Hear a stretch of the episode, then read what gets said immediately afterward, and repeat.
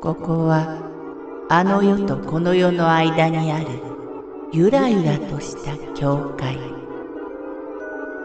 闇に見入られさまよう者のみがたどり着く大曲が時の世界へようこそ。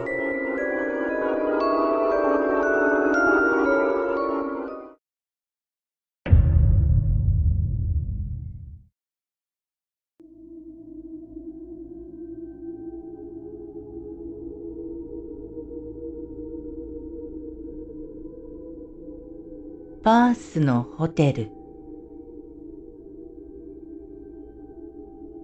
広告制作をなりわいとしている私は仕事柄世界各国のホテルに泊まることが多い。場所はオーストラリア・パース。撮影前のロケ班その後の打ち合わせそして食事を済ますと時間は深夜になる。パースに到着した初日のその日、部屋に戻ったのは確か12時過ぎだったと思います。シャワーにかかることもなく、さっさとベッドに潜った私。移動に次ぐ移動で泥のように疲れていたのです。気絶するようにお眠の世界に入ったその時、ドアが叩かれたのです。カンカンカン。カードキーでドアを叩く容赦のない音。一気に現実の世界に連れ戻されたのでした。打ち合わせし忘れたことがあって深夜の打ち合わせ呼び出しか？それとも緊急の事態が発生したのか？それにしても普通は部屋に電話がかかってくるはず。ドキドキしながらドアを開けると、誰もいないのです。あれ？確かにドアを叩く音したよな。おかしいな。ひょっとしたら私の部屋ではなく他の部屋のドアが叩かれたのかな。それだったらあのくらいはっきりした音だから隣の部屋かもしれない。参ったよな。明日も朝早いのに。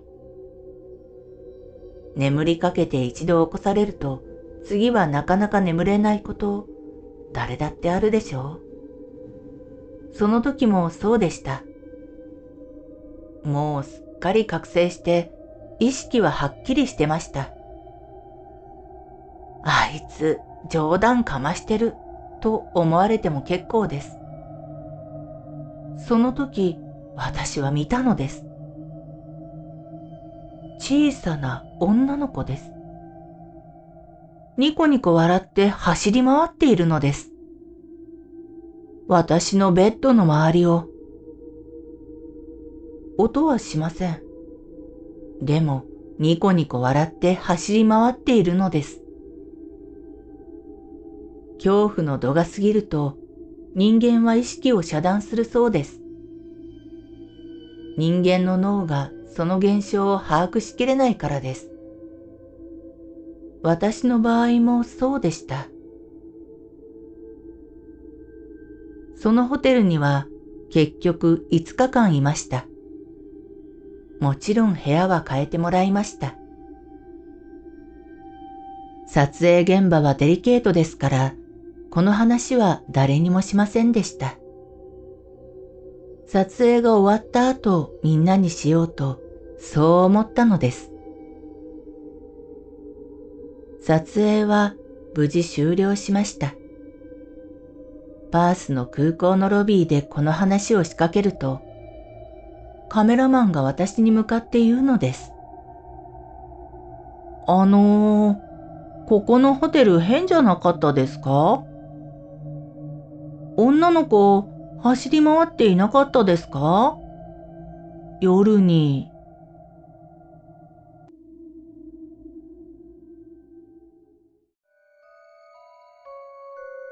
この番組は怪談大曲時物語に寄せられた投稿をご紹介しております。